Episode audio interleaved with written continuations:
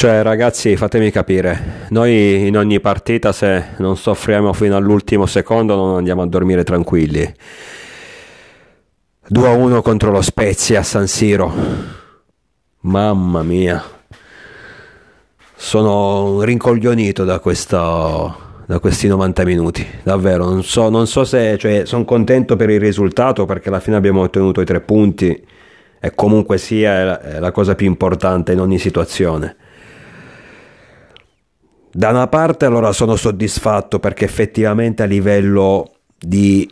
Mm, a livello offensivo, di occasioni create, abbiamo fatto una buona partita secondo me. Tra l'altro due traverse prese, un gol annullato tonali, eh, a Tonali, un gol bellissimo su un fallo a centrocampo di Tomori. Secondo me, non lo so, dovrei rivedere l'azione, ma non era neanche tutto sto gran fallo.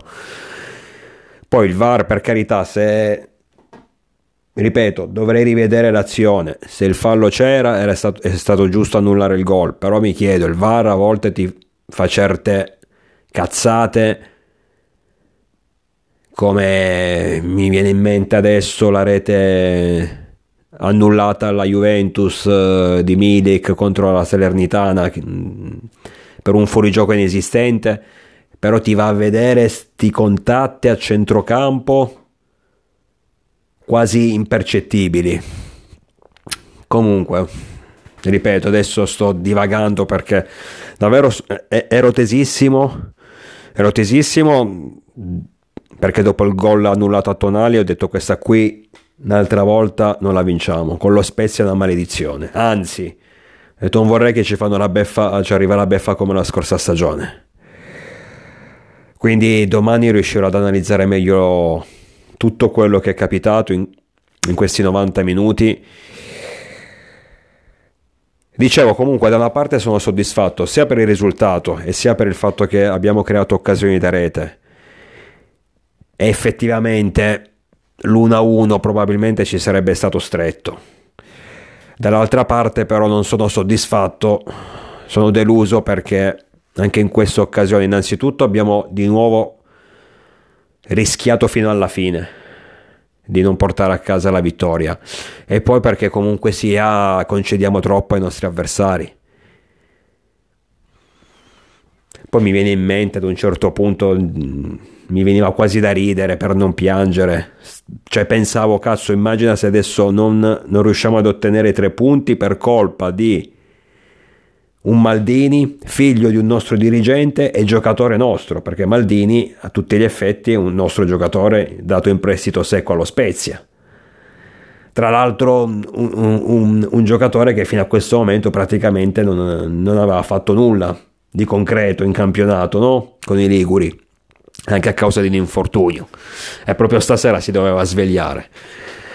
Vabbè, ripeto, sto divagando in questo post partita perché la tensione è ancora alta. Mm, veramente temuto di, di non portare a casa la vittoria e io personalmente il contraccolpo l'avrei patito parecchio perché il Napoli ha battuto anche l'Atalanta a Bergamo oggi, quindi ci saremmo ritrovati a meno 8 e meno 8 sono già, già meno 6, è una distanza colmabile, ma che un po' mi preoccupa più che altro perché il Napoli sembra non volersi fermare. Quindi meno 8 sarebbe stato molto più difficile, considerando che poi rischiavi di ritrovarti alle spalle altre dirette avversarie come la Juventus, come l'Inter, che tra l'altro domani giocheranno. E invece comunque sia, manteniamo le sei distanze dal Napoli, ma manteniamo il passo dei partenopei e prenderemo dei punti, abbiamo preso dei punti all'Atalanta, prenderemo dei punti a Juve, Inter o a tutte e due e anche a Lazio e Roma dato che ci sarà pure il derby. Quindi guardiamo le cose positive, ripeto però ragazzi non mi piace quando subiamo troppo, soprattutto in casa contro lo Spezia, porca puttana. Poi c'è da dire che oggi una bella dose di sfortuna ce l'abbiamo avuta perché due traverse nel primo tempo effettivamente potevamo chiuderla eh, potevamo chiudere i primi 45 minuti, primi 45 minuti scusate sul 2-0 avremmo parlato di un'altra sfida. Quindi c'è anche quella, tra l'altro pure, oltre alle due traverse, occasioni importanti con dei salvataggi di Dragoschi o altri salvataggi sulla linea. Ripeto, sotto questo aspetto siamo stati, fortunati, siamo stati sfortunati e per questo comunque sono soddisfatto perché per quanto riguarda azioni create ci sono state. Eravamo passati subito in vantaggio dopo aver subito il pareggio di Daniel con un grandissimo gol di Tonali purtroppo annullato. Tra l'altro anche il gol del vantaggio nel primo tempo di Teo, 4 minuti al VAR sono stati per un possibile fuorigioco. Cioè, santa madre, 4 minuti al VAR per vedere un cazzo di fuorigioco.